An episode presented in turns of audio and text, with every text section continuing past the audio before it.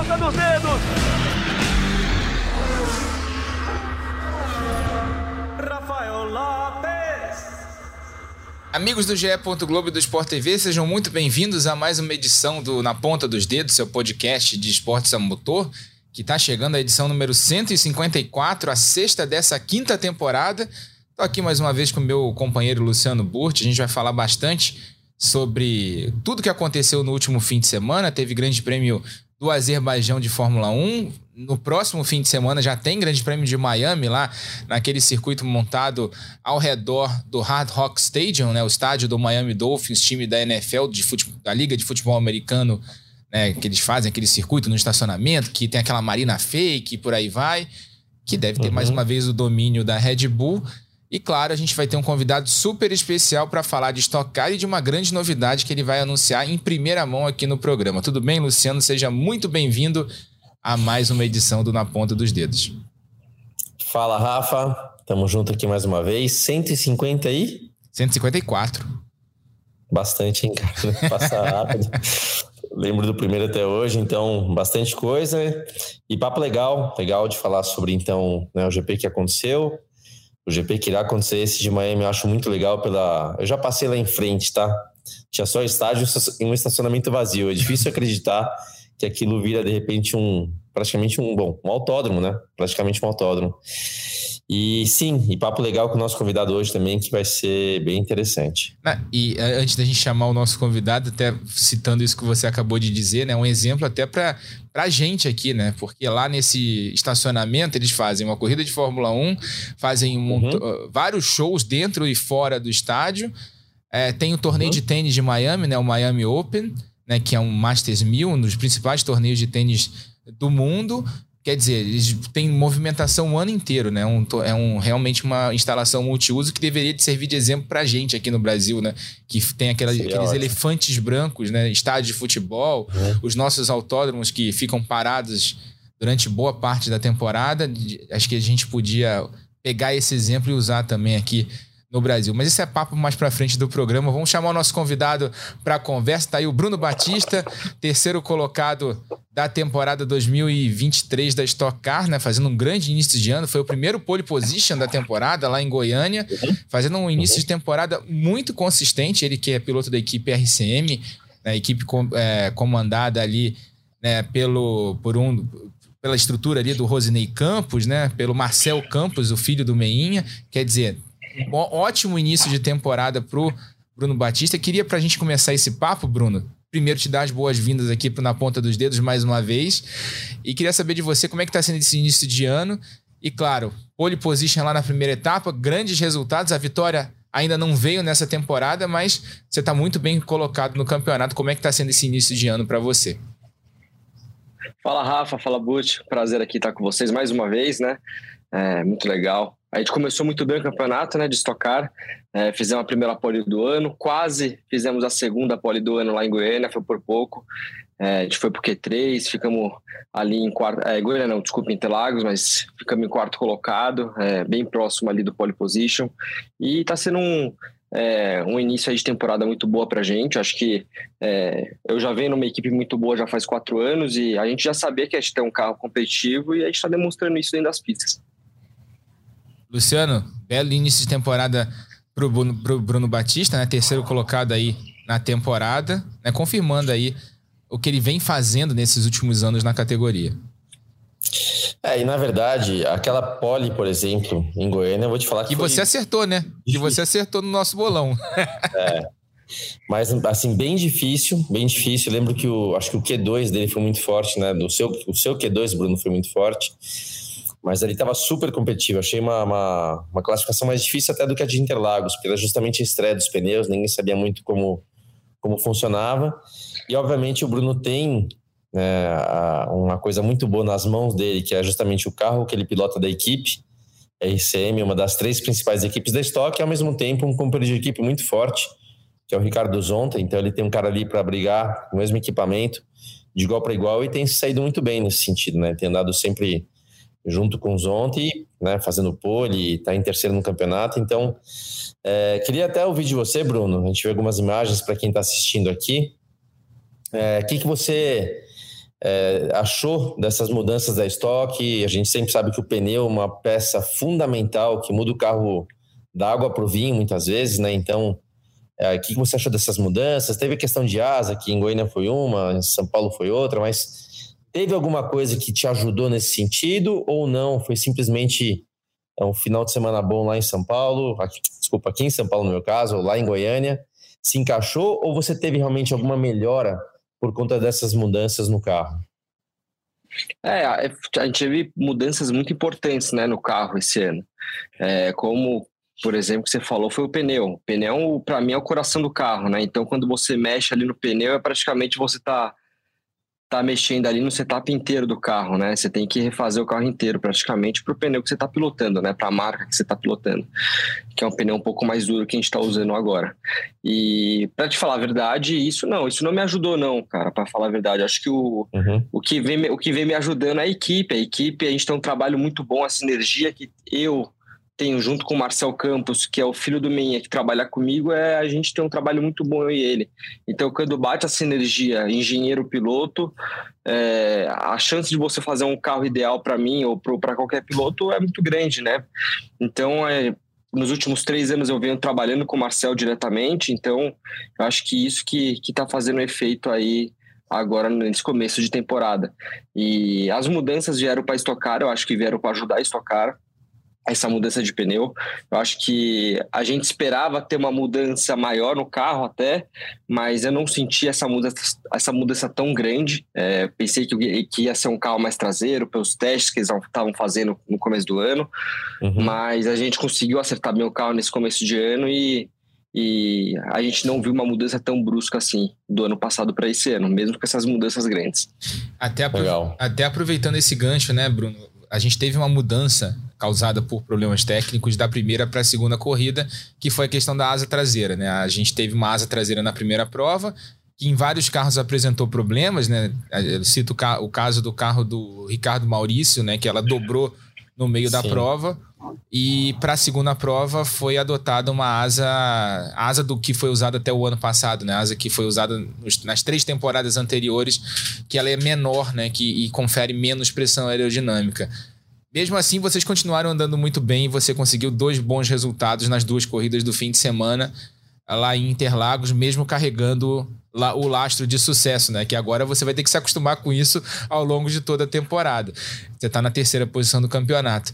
Como é que foi essa troca de asa, a mudança de acerto, né? Todo mundo meio que foi às cegas ali para Interlagos por, principalmente por causa dos pneus Hankook, né? Pneu novo, que tinha menos aderência na parte traseira do que os Pirelli do ano passado. Como é que foi essa adaptação e principalmente durante as, as duas corridas do fim de semana, né? Porque vocês andaram nos treinos e nos treinos vocês têm limitação, principalmente por causa da questão dos pneus, né?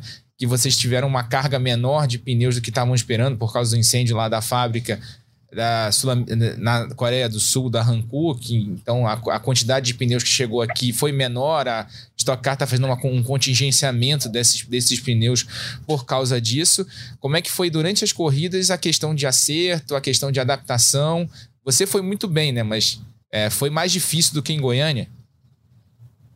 É, para te falar a verdade, foi mais difícil a gente chegar em Interlagos com essa mudança de asa é, a gente acertando um carro para uma asa que a gente tinha em Goiânia, indo para Interlagos com uma asa diferente, foi mais difícil. O começo do que o começo da temporada que a gente não tinha dado nenhum. Então a gente fez um carro muito bom para Goiânia. A, a, equipe inteira estava muito bem, tanto eu o Zonta como os outros outros dois carros tem a co-irmã, né, a equipe co-irmã que é o é, Daniel Sérgio e Ricardo Maurício.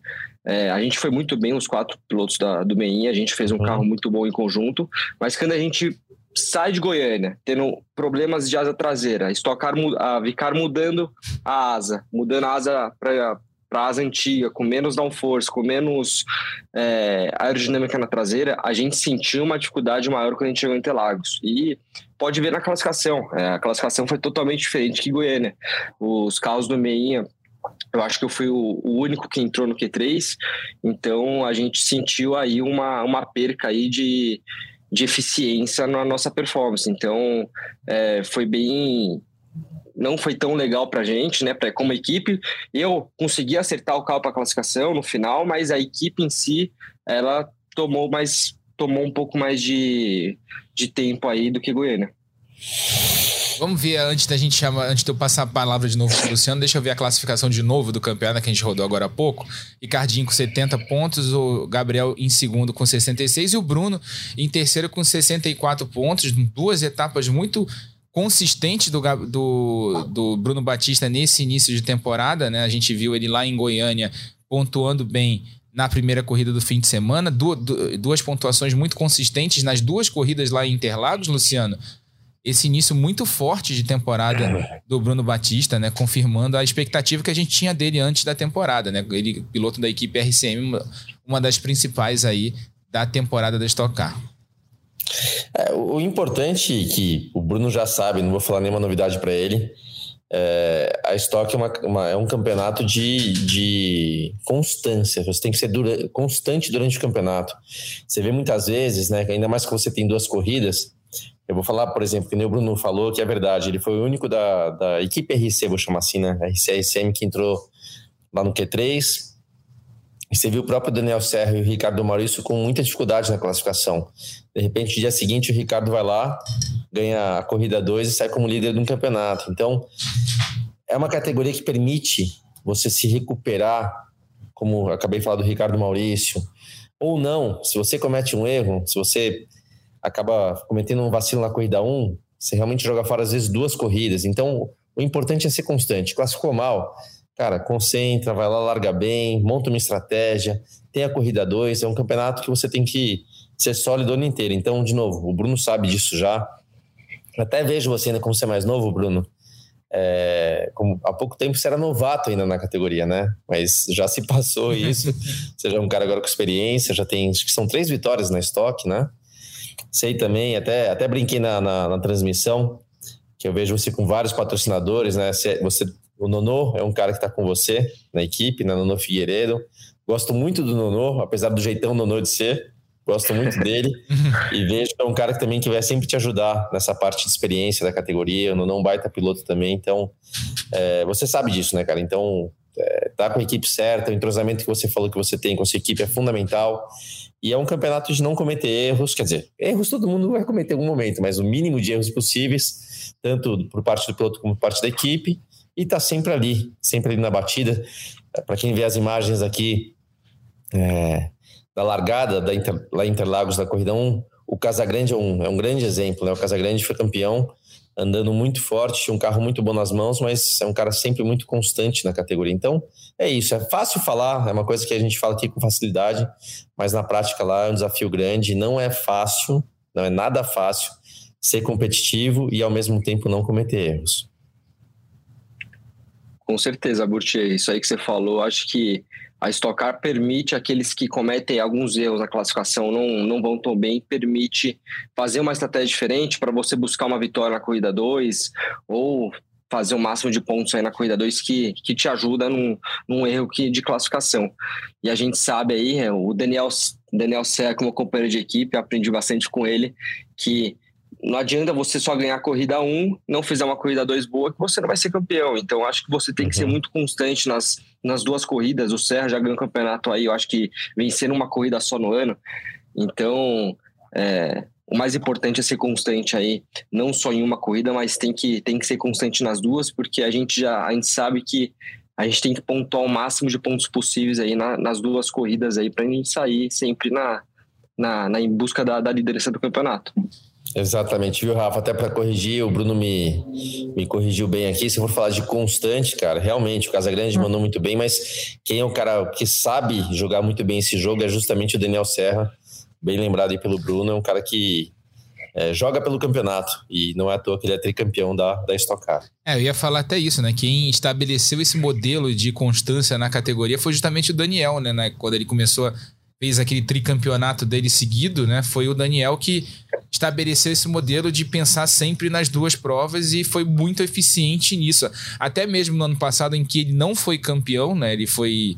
Ficou ali na briga pelo campeonato, o Rubinho acabou sendo campeão. Ele chega na última corrida do ano com boas chances de disputar o título com o Rubinho e com o Gabriel Casagrande, com apenas uma vitória na temporada, que foi justamente na etapa do Rio de Janeiro, aqui no Galeão, na primeira corrida do fim de semana. Mas ele fez um ano muito forte, não disputou uma das etapas, né? Porque tava, teve um compromisso é, com a Ferrari na Europa, né? Ele também disputa é, corridas na Europa.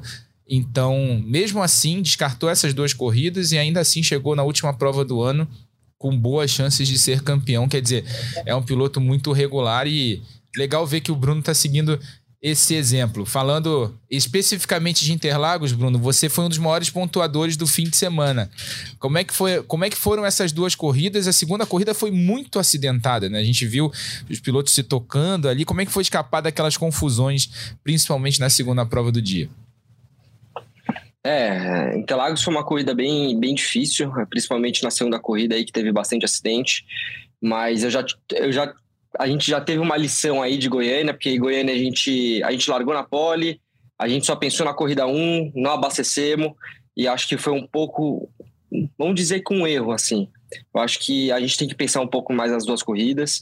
Na Interlagos a gente já foi com uma estratégia um pouco diferente, a gente estava largando em quarto, a gente já largou, já fomos para terceiro na largada, a gente já sabia que a gente estava eu acho, eu acho que até tinha um carro melhor que o César Ramos ali para passar ele durante a corrida, mas é, a, nossa, a nossa estratégia foi diferente. A estratégia do Cezinha e do Casagrande foi para ir para a primeira corrida.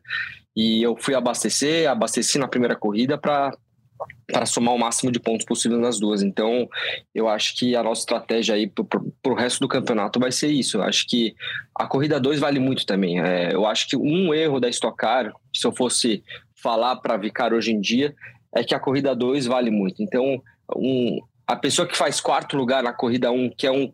É muito difícil fazer quarto ou uhum. quinto lugar na corrida 1. Um, tem que, ter, tem que ser mais valorizado, porque é, hoje em dia, para mim, não é tão valorizado assim o quarto ou quinto lugar na corrida 1. Então, com o que a gente tem hoje em dia no campeonato, a gente tem que pensar nas duas corridas, e é o que a gente fez aí em Interlagos. Uhum. E na segunda prova foi uma, prova bem complicada, né? A gente lembra, né, que teve muito toque, né, Luciano? E mesmo assim, o, o Bruno escapou disso tudo e conseguiu ali terminar entre os 10 primeiros colocados. E só pra gente, para quem tava vendo as imagens, a gente viu o pódio da, da prova 1 ali com o César Ramos, mas o, o Bruno acabou herdando esse pódio porque teve uma punição ao César na prova 1 e ele acabou pegando a terceira posição, né? Aliás, aquela. Gente falou isso no programa passado com o Gabriel aqui, né?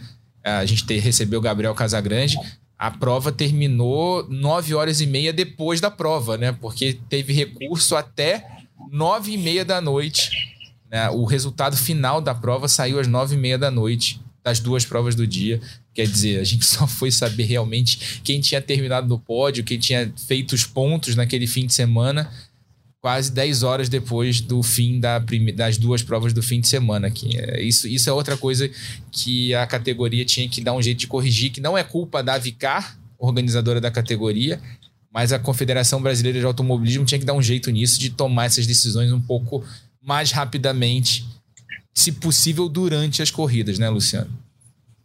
Sem dúvida, Rafa. Ninguém quer assistir uma coisa e depois. Muitos nem se atualizam depois, não tem o costume de entrar em site de automobilismo para conferir. Então, deu um resultado. Só na etapa seguinte, de repente, vai saber que aquele resultado não foi verdadeiro. Então, isso é ruim.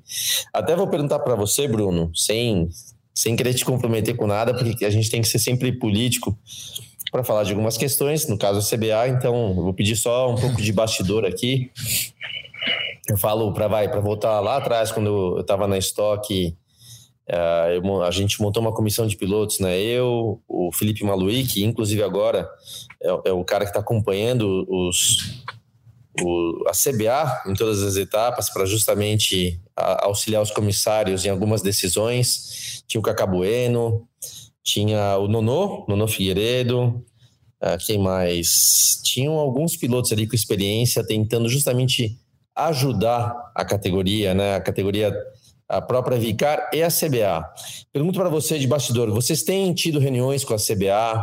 Têm tido aquela participação? Não só o briefing, o briefing comum, para quem não sabe, o briefing de pilotos é justamente uma reunião entre os pilotos da categoria e a direção de prova, que é por parte da CBA. Às vezes tem alguns comissários presentes também para dar instruções sobre como serão as corridas no final de semana. Mas queria saber de você, Bruno, se tem tido esse tipo de trabalho, se os pilotos têm se dedicado a tentar justamente auxiliar a Vicar e a CBA, Se a CBA tem participado mais ou não, continua aquele mais ou menos. E não estou falando se continua como se fosse algo ruim, tá? Se continua simplesmente aquele arroz com feijão de, é, de ter simplesmente o brief e ponto final. De novo, não é uma crítica, é só uma constatação que às vezes está acontecendo. Então, eu queria ver de você. É, como é que tem sido esse, essa relação Vicar, CBA e os pilotos? É, para mim, é, desde que eu entrei na Stock Car, eu era, como você disse, há pouco tempo eu era novato, hoje em dia já tenho uma certa experiência na categoria, mas eu, desde ano passado, eu já vinha falando até com o próprio Fernando Giulianelli, né, o pessoal da Vicar, que algumas regras aí, eu acho que não são justas aí para alguns pilotos aí na, na na categoria, como a pontuação da corrida 2, tá? Eu dando um exemplo aqui. E eu acho que falta uma comunicação entre os pilotos. Hoje em dia é aquele arroz e feijão que você disse. É, eu já tentei fazer uma comunicação entre todos os pilotos, mas não fui bem-vindo aí por alguns, sabe? Outros não me respondem. É, já tentei fazer esse grupo, mas é, é muito difícil, sabe? Eu acho que eu vejo muitos pilotos acomodados aí, como hoje em dia na, na Stock Car, como do jeito que está. Eu queria que houvesse uma mudança. Foi horrível o que aconteceu no, no, domingo lá em Interlagos. Poderia ter dado o pódio ainda na própria corrida. Eu acho que não, não foi um, não foi tão fácil ali julgar. É, não foi tão difícil julgar ali, sabe? Não foi. A gente viu ali que teve um erro. Não foi nem do César Ramos, né? É, Para mim foi um uhum. erro da equipe na liberação do carro. A gente teve um acidente com a minha equipe ano passado com isso. A gente uhum. teve tantas reuniões para falar que precisavam ser mudados, ter é, para punir rapidamente e não aconteceu. Eu acho que tem que ser mudado. Acho que a comunicação entre as equipes tem que ser é, mais em conjuntos, mas isso daí depende de todos os pilotos, né? Não depende só de mim. Eu acho que todos os pilotos têm que se reunir e ter uma comunicação melhor ali na, na categoria. O Rafa, até aproveitando só para. Concordo totalmente com o Bruno. A gente concorda, né, Rafa? A gente falou isso muito bem na transmissão, quando a equipe ali liberou o carro do César, do pit stop. Foi, um, foi, um, foi uma falha, foi um erro da equipe. Tava claro que ele merecia uma punição, não é culpa do piloto, mas é um conjunto, né? E, e realmente não precisava ter demorado tanto. Teve depois a questão do Enzo Elias também, que a gente já falou a respeito. Então.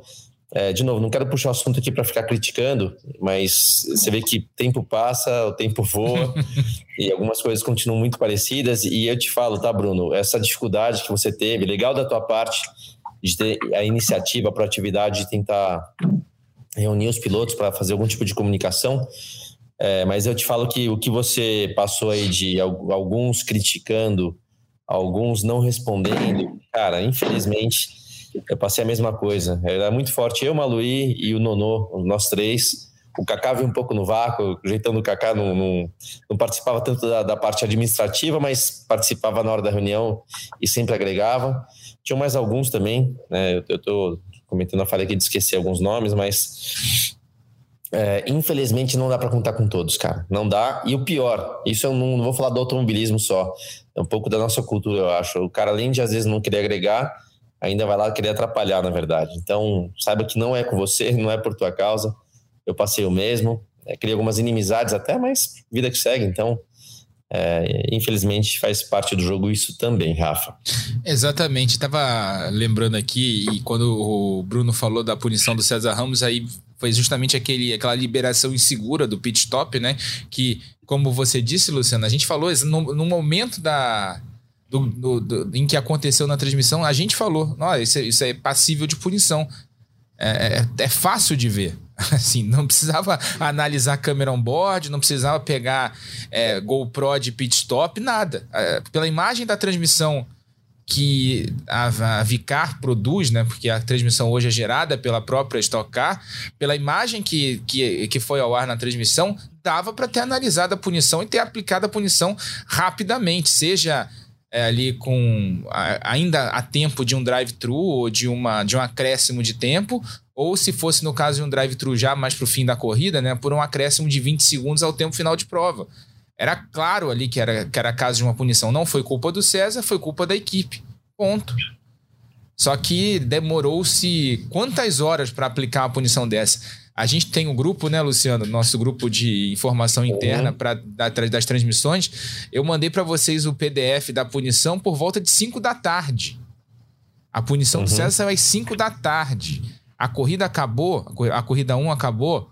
Ela começou uma hora da tarde, né? Mais ou menos. ela acabou 30 minutos mais uma volta, acabou por volta de 1h35. Levou 3 horas e meia para avaliar uma punição que em 30 segundos, pela imagem que tinha na televisão, a gente já tinha visto que era um incidente que iria rolar uma punição. Então, quer dizer, a, a gente tem, obviamente, a questão esportiva, a questão do público que está em casa, que viu um pódio que não foi o pódio que foi para. Né, que foi efetivamente o pódio que terminou ali na classificação. E tem, a, e tem o. A, acho que o Bruno até pode falar um pouco, não sei se ele quer se posicionar também nesse ponto, porque é sempre muito delicado, mas tem a questão dos patrocinadores dele, né? Porque a foto do pódio não tá lá o Bruno, né? No fim das contas, o, o, ele não dá o retorno dele, no, o retorno para os patrocinadores dele no pódio. É, com certeza, né? Eu acho que esse é algo mais importante, né? Ainda mais para mim. Tem meus patrocinadores, patrocínios novos que eu tô tendo esse ano. É, então, é, pódio sempre é, sempre é super importante pra gente. A gente quer brigar pelo pódio. Então, eu não estar tá lá em cima é, me prejudicou extremamente muito, assim, sabe? É, então, é, acho que a CBA tem que é o que, é o, que o Burt falou, a gente tem que ter uma comunicação melhor entre os pilotos, a CBA, é, e isso falta de alguns, mas, cara, tem que ser mudado isso e a gente tem que trabalhar isso em conjunto para reverter essa situação. Ainda mais a gente, pilotos mais novos que está chegando na categoria, eu, o Gaetano, o Enzo Elias, é, com o Guilherme Salas, o próprio Casagrande é campeão, mas é novo ainda. Uhum. Então, acho que essa geração nova que está vindo aí, que, que a gente tem que ser, mas eu acho que tem uma comunicação melhor aí para mudar, porque talvez alguns pilotos mais velhos aí estejam já acomodados e talvez não queiram, é, não queiram se meter mais nisso. Uhum. Exatamente, e tem essa questão de a gente fala sempre, né, Luciano, da questão de a gente fala aqui, cita os casos, reclama das posições da CBA, critica quando tem que criticar, elogia quando tem que elogiar. A gente sempre é muito justo aqui, tem, procura ser muito uhum. justo aqui quando é, a gente analisa essas tanto os incidentes de pista, falando dos pilotos, quanto os incidentes quando são julgados, falando da confederação, tanto a organização do evento, né? A gente tenta ser muito justo aqui nas avaliações. É, e essa questão que o Bruno trouxe e que vocês tentaram fazer também na época de vocês, na tua época, né, Luciano? De criar Sim. um grupo de pilotos, talvez fosse a melhor solução, porque no fim das contas, quando acontece esse tipo de coisa, uh, os pilotos são prejudicados e não tem muito para onde correr, né? É. O Rafa, na verdade, assim, fora o lado que eu falei um pouco rabugento de alguns que só querem atrapalhar às vezes, dá muito trabalho, dá muito trabalho. E eu vou te falar, eu elogio, se eu for lembrar dessa associação de pilotos que a gente, um grupo de pilotos que a gente fez, o Nonô, justamente o Nono e o Maluí se dedicavam muito. Eu me dedicava bem, mas não tanto quanto eles, tá? Eu tinha, obviamente, a questão de estar nas transmissões de Fórmula 1, então eu viajava muito também. E eles muitas vezes iam, cara, tinha que sair aqui, né? Eles moram em São Paulo, sair de São Paulo, pegar um avião e ir até Londrina. Eu lembro que o Maluí foi em Londrina fazer inspeção da pista. Para ele, como piloto, passar um relatório dos pontos perigosos da pista. A gente sabe que Londrina sempre foi um perigo, o Nono fez isso em outros lugares. É, então não é simples, não é só chegar lá na hora da prova e sentar e, e sair falando. Não, a gente tinha reuniões na Vicar, o Carlos Coll foi um que nos ajudou, sempre nos apoiou. Então, uma vez por mês, uma vez a cada dois meses, a gente tinha reunião, reunião de, cara, três horas, quatro horas. Então, é trabalhoso. Para fazer direito, é trabalhoso. Tenho certeza que a gente conseguiu ajudar a estocar daquela época, mas para ser bem sincero, a gente não, não, mudou o jogo. A gente não mudou o jogo. A gente ajudou bastante. O, o, foco era muito a questão da segurança, que a estoque evoluiu nesse sentido, mas lá atrás era, era bem difícil, né? No, o carro era, não era um carro tão bem feito quanto é esse atual, que dá para melhorar também, sem dúvida, tá? Sem dúvida dá para melhorar, mas era bem pior. Então, a gente com certeza ajudou, a gente fez coisas que foram importantes, mas, cara, para mudar o jogo, precisa de um compromisso mais a longo prazo. E realmente, quando eu cansei, o Maluí cansou, o Nonon cansou e mais alguns que participavam, aí o negócio acabou, né? O negócio acabou porque dá trabalho para se dedicar e fazer bem feito, né? É, não é somente chegar no final de semana de corrida e fazer uma reuniãozinha e bater papo. Então, tem toda uma questão aí, todos os pilotos aqui, né? Cada um tem também a sua vida, alguns são empresários, alguns têm a vida pessoal, alguns, enfim, nem todo mundo tem tempo, então não é fácil. Obviamente, Rafa, a gente entra numa outra questão, né? A gente pega a FIA, na né, Federação Internacional de Automobilismo, os profissionais lá são profissionais, diretores de prova, comissários, eles são profissionais, vivem apenas disso e podem se dedicar o tempo todo a isso. Aqui no Brasil não é o caso, a CBA não tem a, a, a estrutura para ter esses profissionais dedicados 100% do tempo. Então, os comissários, etc., se dedicam, têm os seus, as suas vidas né, durante a semana e no final de semana vão lá fazer automobilismo, porque obviamente é algo que eles gostam muito de fazer. Então, tem essa questão ser levada, tem essa questão ser levada em conta também, porque para eles também não, não é simples e fácil de absorver algumas coisas por falta de tempo. Então, essa é uma outra questão, e se a gente for falar aqui de CBA, a gente vai ficar aqui mais um podcast e meio, pelo menos, para poder falar a respeito. É, vai virar, vai virar um podcast repórter, né? Vai, vai levar horas aqui falando de, de decisões da CBA e de como a gente pode dar sugestões para mudar o, o, jogo, né? Mas vamos falar, vamos jogar para frente agora, falar sobre coisas mais para frente. Próxima etapa da Stock Car, dia 21 de maio, né? No fim do mês agora etapa de Tarumã, né? Volta do circuito de Tarumã categoria, né? Um, um, asfalto completamente diferente do que foi encontrado até agora é, na, nas, duas, nas primeiras etapas do campeonato, nas duas primeiras etapas do campeonato. É, para a gente encerrar o assunto Stock Car, porque tem notícia legal do Bruno aí para a gente contar na sequência do programa. Queria só saber do Bruno qual a expectativa dele para Tarumã, uma pista completamente nova que é a Stock Car, né? Nova para boa parte da categoria e que a Stock Car não corria desde 2017, né? É, então, a gente voltando aí para o Rio Grande do Sul esse ano, né? É, Tarumã, nunca corri lá, tá? Já fiz um teste de Fórmula 4 lá, mas é, não me lembro da pista, faz muito tempo, acho que faz mais de sete anos aí que eu, que eu fiz esse teste, então algo novo para mim, algo novo para vários pilotos aí na categoria, né? É, então muito ansioso. É, vi alguns vídeos já, uma, uma pista bem desafiadora ali, curva 1, curva 2. Então acho que vai ser uma, uma pista aí que, que eu, eu gosto, né? Desafios assim como pista nova, ambiente novo, desafios como é, esses aí que tá vindo esse ano pneu, asa nova. Então é um desafio que eu gosto bastante. Vamos ver se a gente consegue fa fazer um carro como a gente fez nessas duas primeiras etapas do ano.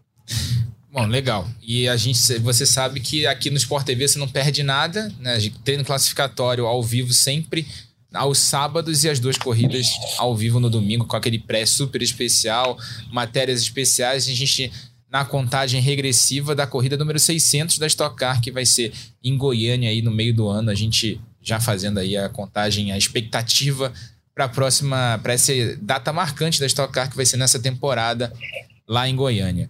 Luciano Burst tem novidade para o Bruno Batista nessa temporada. Vai ter é, ele que já tem carreira internacional, correu GP3, disputou corridas lá fora de, de carros de turismo, carros de gran turismo, vai disputar a temporada de endurance, né, desse ano do International GT Challenge, GT World Challenge, com a equipe Acodes, que ele já correu inclusive no ano passado no FIA World na Championship, né, aquele FIA World Games, né, que é a, a Olimpíada de Esportes a Motor que a gente mostrou aqui no Sport TV, teve um bom desempenho com Mercedes AMG e nesse ano vai correr numa equipe em família com a do Alberto Batista e com o Rodrigo Batista. Vai fazer três provas lá nesse ano. São a. O, vai fazer os testes oficiais em 23 e 24 de maio lá em Spa. Depois, os mil quilômetros de Paul Ricard em 4 de junho. Em 2 de julho, às 24 horas de Spa. E em 1 de outubro, vai fazer a, a prova de Endurance também em Barcelona. Quer dizer, o Bruno fazendo carreira internacional também nesse ano e anunciando em primeira mão aqui na ponta, no, na ponta dos dedos. Muito legal. Desculpa que a voz não está das melhores. muito legal, muito legal, até porque você falou Paul Ricard, mil quilômetros de Paul Ricard, né? Por incrível que pareça, eu nunca nem por Ricardo, é uma das pistas que eu tenho na lista de ainda, quem sabe hoje em dia andar. Então, você vai curtir com certeza. E Spa, cara, as 24 horas de Spa, a gente falava aqui antes do programa, que eu já fiz essa corrida, 24 horas, 24 horas de Spa pela Ferrari 2003. E Spa. Chovia tanto, só que chover é uma coisa, agora chover à noite, cara, andando a 300 por hora, não é legal. Vou te falar que não é a sensação muito agradável. Eu não conhecia carro de turismo, né? Eu, eu andava de Fórmula na época, então foi uma das minhas primeiras experiências e cair logo de em Spa, com chuva e à noite, não, não foi fácil. E é tão. Eu tenho até, tava até, para quem viu que eu estava pesquisando meu telefone para ver se eu achava, e eu até achei que a gente chegou em oitavo na geral, quarto na, na, na categoria, e justamente naquele ano choveu tanto que eu lembrei que o Stefano Ortelli ganhou a corrida, né? Ele com o Romain Dumas e o Mark Lieb de Porsche, eles eram da categoria NGT e ganharam dos carros da GT por conta de, de pneu. O pneu do Dunlop era bem melhor de chuva, então é uma loucura esse tipo de corrida, mas muito legal, muito legal. Então eu tenho certeza, Bruno, que você vai curtir, você vai aprender muito lá, porque isso eu falo sem querer desmerecer o que a gente tem aqui no Brasil. Tem também uma questão financeira que o automobilismo brasileiro é limitado em, em muitas condições técnicas, né? Mas na Europa é bem diferente, então o nível técnico lá é, é bem superior. E você vai trabalhar com, com engenheiros, com pessoas, por mais que você esteja em uma das melhores equipes da Stock, a, a, a maneira de trabalho na Europa é diferente, é algo cultural. Eles têm mais acesso né, a essa tecnologia que eu acabo de falar, tem mais recursos, então pode ter certeza que você vai evoluir é, fazendo esse tipo de corrida, que são corridas que você tem que andar rápido, sempre, não vai achar que você vai lá, ah, 24 horas de spa, que você vai andar na manhã. Não tem andar na manhã, cara, anda acelerando, óbvio, um pouco comedido por ser uma prova de longa duração, mas acelera o tempo todo. Então é um nível muito bom e é uma experiência fantástica. Tenho certeza que você vai curtir. É, fisicamente, acho que você está em ordem, né, cara? Que esse é o único ponto. Você vai, você vai cansar lá, tá? Então eu quero saber se você já está pensando em fazer algum tipo de preparo específico para esse tipo de corrida. Cara, muito legal estar tá anunciando aqui, é, em primeira mão aqui no Sport TV, essa, essa essas três corridas que vou estar fazendo na Europa. O mais legal, vou estar fazendo junto com meu primo, né? Que a gente corre na Stock uhum. juntos. É, a gente está bem animados, né? Porque a gente vai estar participando da Bronze, da Bronze Cup, porque o meu pai, como ele é bronze, eu sou silver, meu primo é gold. A gente vai conseguir entrar na Bronze Cup, então acho que a gente vai estar com bastante chance de vitória. É, então é, vai ser bem legal. Estou muito feliz em voltar para a Europa, né? Depois eu fiz uma corrida no passado, mas voltar para um campeonato, disputar mais, mais corridas aí já faz praticamente cinco anos aí que eu não, que eu não volto. E já faz dois anos aí, né, que desde que eu tô tendo bons resultados na Stock Car, brigando pelo campeonato na Stock, eu tava buscando algumas coisas na Europa e graças a Deus abriu essas portas aí. Desde o ano passado que a gente fez uma boa corrida no FIA Motorsport Games, que a Sport TV também passou, abriu algumas portas e essa a gente agarrou bastante. Então vai ser muito legal. E, cara, se eu não estiver preparado para correr as 24 horas de spa fisicamente, eu acho que o Vander me mata. então. O Vander é preparador físico, tá? Foi preparador físico, por acaso, foi meu preparador físico, foi preparador físico de um monte de piloto. Então, eu só perguntei um pouco para jogar lenha na fogueira só, porque a gente sabe que, meu, piloto tá sempre para em qualquer esporte, precisa estar tá em forma sempre, forma física, mas uma corrida longa é diferente sim. Eu espero que ele não assista, tá? O podcast aqui. e, e Vou te falar, Rafa, fala, às vezes o mais difícil nem é pilotar o carro, cara. É, é ir pro motorhome, tentar dormir com aquele monte de carro barulhento andando. Eu não sei o que é mais difícil, tá? Você precisa dormir, não tem como, mas é uma barulheira, cara. Então não. É, é algo à parte. 24 horas não é para qualquer um. A, a, pergunta, a pergunta pro Bruno talvez seja: você tem sono pesado? Espero que tenha. Mas uh, e a expectativa para correr em família lá com o Adalberto, com o Rodrigo? É, com meu pai eu já corri algumas corridas, né? Ele faz algumas corridas como a TCR, já participou da Porsche Cup. É, então é um piloto que tem uma experiência, mas corre pro hobby, né? E mas eu e meu primo a gente corre profissionalmente, né? Meu primo também corre na Stock Car é, profissionalmente, eu também é, ganho minha vida por aí, na, na Stock Car, então eu acho que a gente tem, eu e ele, a gente pode fazer um belo trabalho em conjunto, é, junto com meu pai, dando suporte para ele, é, ele, ele aprendendo com a gente, para a gente buscar aí alguma vitória ou um pódio em alguma dessas três corridas. Legal. Acho que você vai. Vai ser um, vai ser um desafio bem legal para o Bruno Batista, que além da Stock Car, vai fazer o International GT Challenge nesse ano, GT World Challenge nesse ano. É, essas três provas icônicas, 24 horas de espaço, que todo mundo conhece, todo mundo já acompanhou alguma vez. Quem gosta de corrida conhece muito. Também os mil quilômetros de Paul Ricard e, claro, a última prova em Barcelona. Vão acompanhar, a gente vai acompanhar aqui também no Na Ponta dos Dedos os resultados do Bruno Batista, porque vai ser bem legal essa temporada. É, o Bruno correndo em família nessa competição internacional, é, junto com a Stock Car. E, claro, nas corridas de Stock Car também a gente informa os resultados do Bruno ao longo da temporada. Bruno, você tá, não sei se você está acompanhando a Fórmula 1, mas vamos te colocar na roda aí para comentar um pouquinho a temporada. Também o Luciano Burti, que a gente já grava os nossos vídeos aqui pro, pro GE, né? Teve semana passada, final de semana passado, Teve Grande Prêmio do Azerbaijão, vitória de Sérgio Pérez, quarta vitória no ano da Red Bull, segunda do Sérgio Pérez, então duas vitórias para o Max Verstappen, duas vitórias para o Sérgio Pérez, equilíbrio que eu não estava esperando nesse início de ano. Achava que o Max já ia estar tá com um pé nas costas na liderança desse campeonato, mas alguns azares ali do Max acabaram é, é, deixando que o Sérgio Pérez chegasse um pouco é, nessa briga do campeonato. Mas fato é que a Red Bull continua dominando. Ferrari até deu uma melhoradinha, né, Luciano? Mas a Red Bull continua sobrando. Rafa, sobrando muito ainda. Né? A gente teve a Ferrari ali é, esboçando uma reação, mas vou, vou, repetir o que a gente falou né, nos vídeos que a gente grava para o GE. A Ferrari continua a mesma Ferrari do ano passado. Classificava bem, era rápido para uma volta, largava, dava duas, três voltas, começava a desgastar demais os pneus e caía para trás. Então, não mudou, né? Não mudou. Então, é uma pena. A, a Red Bull é muito superior em, em, ritmo de corrida, muito superior.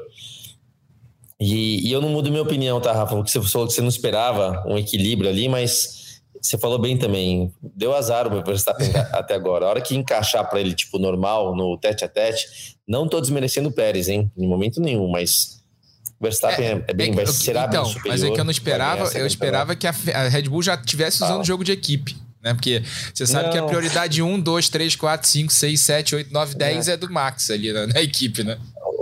O que eu acredito que a Red Bull não fará, como outras equipes já fizeram, é justamente isso, né? Tem um campeonato claramente na mão deles e de repente começar a dar ordem de equipe. Vide, né, o que a Ferrari fez em 2002, entre né, coisas que não precisavam acontecer que vai contra o esporte. Então, eu vejo a Red Bull até pelo espírito deles, né, muito sempre competição, emoção, etc, deixar essa briga solta. Mas não vejo, não vejo o Pérez dando dor de cabeça ao Verstappen. O Verstappen está tranquilo. Vamos lembrar que foi um erro da equipe em chamar o Verstappen é, para o pit stop no momento totalmente errado.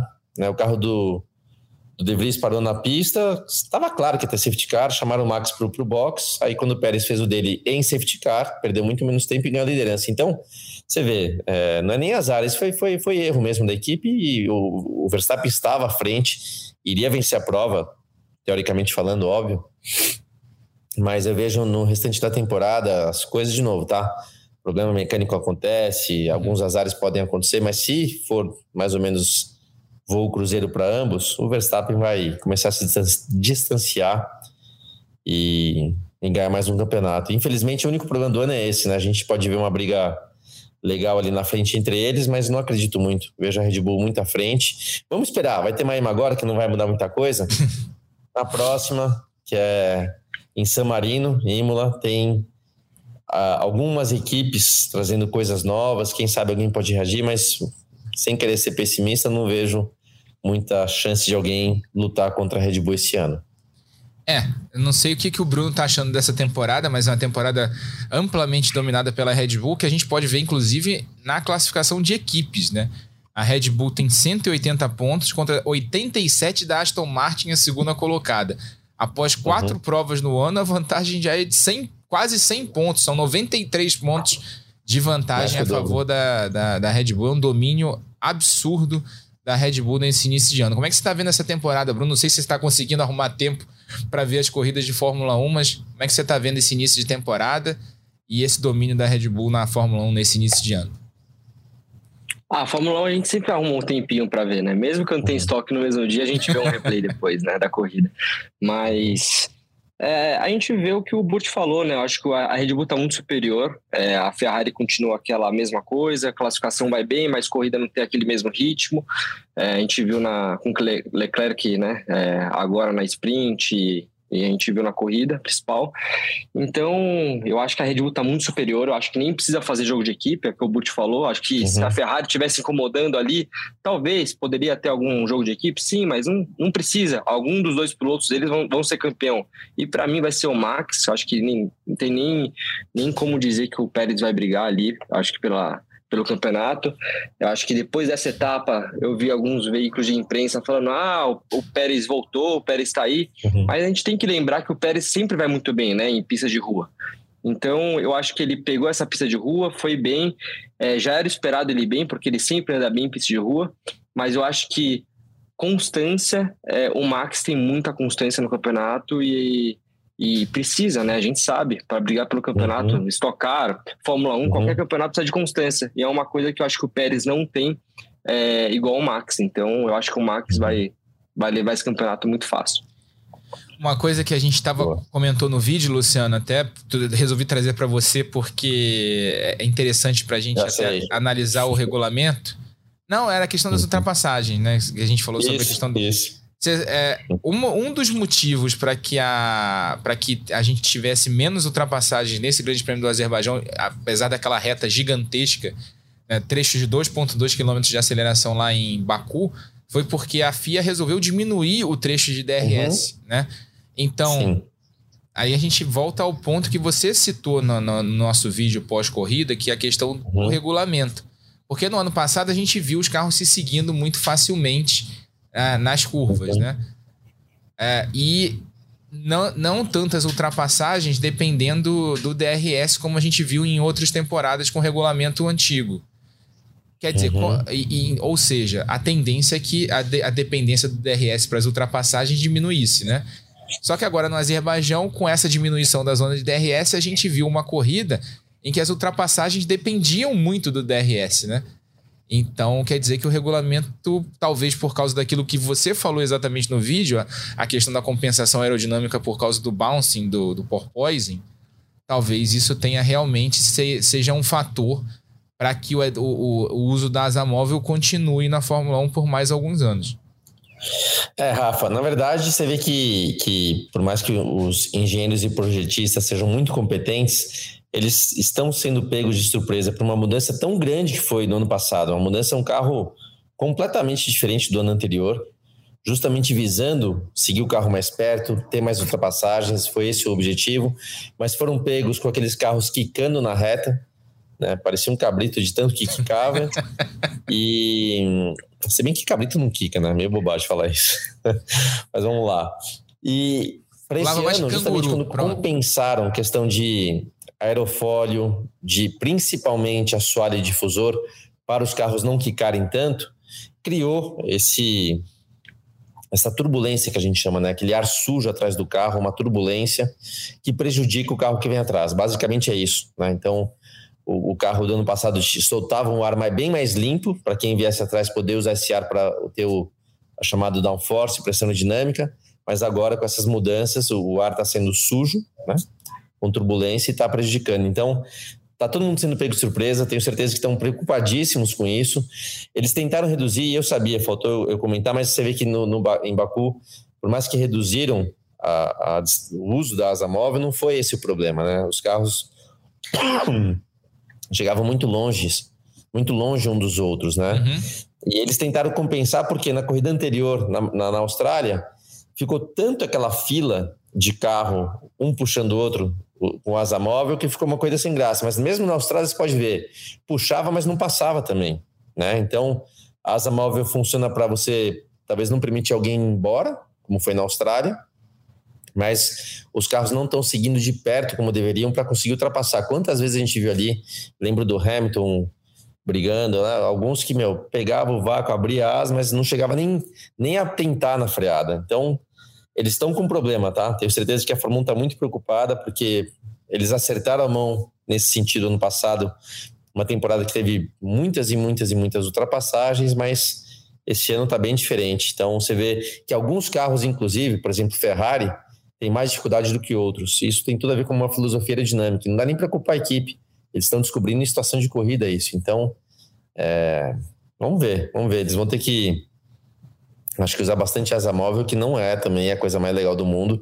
A gente tem na Stock Car o botão de ultrapassagem, só que na Stock Car é muito mais difícil de ultrapassar do que eu acho na Fórmula 1, tá? O Bruno, você sabe, né? Carro de Fórmula você tem mais estabilidade, você tem como frear mais tarde, você tem como fazer algumas coisas, por mais que você sofra com é, a pressão dinâmica. Mas no carro da Stock, aquele carro pesado, cara, é muito difícil. Pneu desgastado durante a corrida, é muito difícil você querer contornar muito melhor, querer dar o pé antes, não fica muito limitado. Então, o botão de ultrapassagem ajuda em muitas coisas de estoque, mas a asa na Fórmula 1 eu acho artificial demais, mas esse ano acho que vão ter que usar bastante mesmo, Rafa. É, e até pro, até pro Bruno opinar, né? Na, no caso do botão de ultrapassagem, do, do, push da Stock Car, você pode se defender usando o push, né? A asa móvel na Fórmula 1 é só o piloto que está atrás pode usar, né? Então você, o, o cara que está na frente não consegue se defender né? quando o, quem está atrás usa o DRS. Exatamente, né? É, é, o que o Rafa disse. É, mas na Stock Car também a gente não tem tanta aerodinâmica, né? Então, se a gente sofresse. É, porque na Fórmula 1 você seguir na pessoa, você alcança tão rápido? Por causa da aerodinâmica, não vem ar nenhum, né? Uhum. Quando, então você uhum. ganha muito mais velocidade. Então na Stock Car não tem essa aerodinâmica, você não ganha tanta velocidade assim seguindo a pessoa. Então é muito mais difícil ultrapassar num, num carro de turismo, até um GT3, uhum. é muito mais difícil do que qualquer Fórmula. É, mas isso aí na corrida de Baku, eu até olhei a corrida, achei estranho. Falei, nossa, eles estão abrindo asa um pouco tarde demais comparado com o ano passado. Eu, eu não tinha percebido que eles tinham mudado o ponto, né? E eu achei que para essa corrida atrapalhou bastante essa, nessa questão de ultrapassagem. Uhum. E agora, próximo fim de semana, Grande Prêmio de Miami, né? Segundo ano do Grande Prêmio de Miami, naquele circuito montado ao redor do Hard Rock Stadium, como a gente falou no início do programa. Né? Aliás, estou é, olhando aqui a previsão do tempo, seu Luciano Burt. Tem previsão hum. de chuva pro horário da corrida, hein?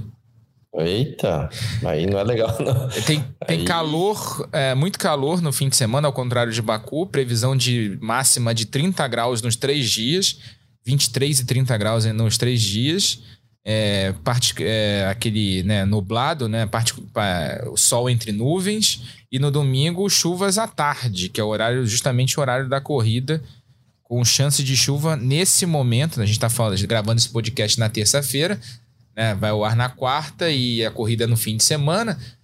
Nesse momento, chance de chuva para o horário da prova entre 40% e 50%, o que é muito alto né? para a região da Flórida, em que né, a umidade é bem alta. Né? Quem já foi para a Flórida sabe como é que funciona. Chove a qualquer momento do dia, sem avisar muito. né? Cai de uma vez a chuva. Quer dizer, pode ser uma, um fator aí para animar a corrida, né? Lá em Miami Gardens. Ô, Rafa, que nem eu perguntei pro Bruno se ele tá bem preparado, tem que perguntar pro Ben Mylander, que é o piloto do, do safety car, porque se chover em Miami, cara, vai, vai ter que guiar muito, viu? Sem querer, pelo amor de Deus, tá? Não quero botar ninguém, torcer pra ninguém ter batida, botar a gente em risco, mas a gente sabe que pista de rua com chuva não funciona muito bem, então é capaz de ter muito safety car, algumas batidas. Lá em Miami, quando chove, geralmente é uma chuva forte, né, que, que vem.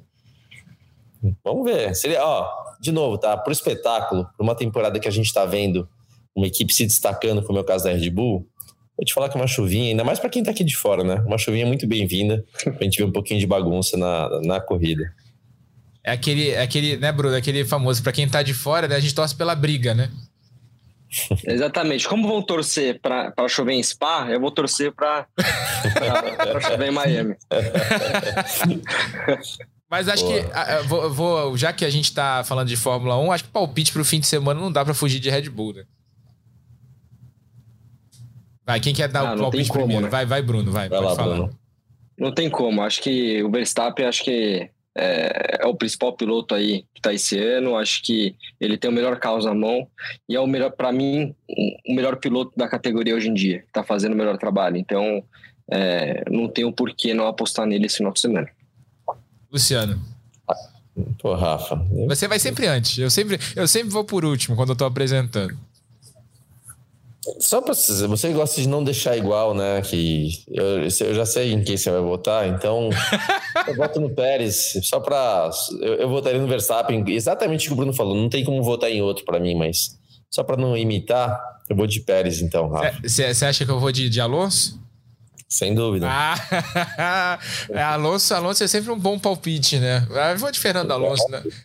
Que, que a, a, gente tá, segue na torcida aqui pela, pela 32 com asterisco ou 33, né? Dependendo do torcedor, né? Porque sabe como é que é, né? A gente sempre fala daquela de Singapura 2008, né? Que tem aquele asteriscozinho, mas tudo bem. 33 ou 32 com asterisco, dependendo de quem...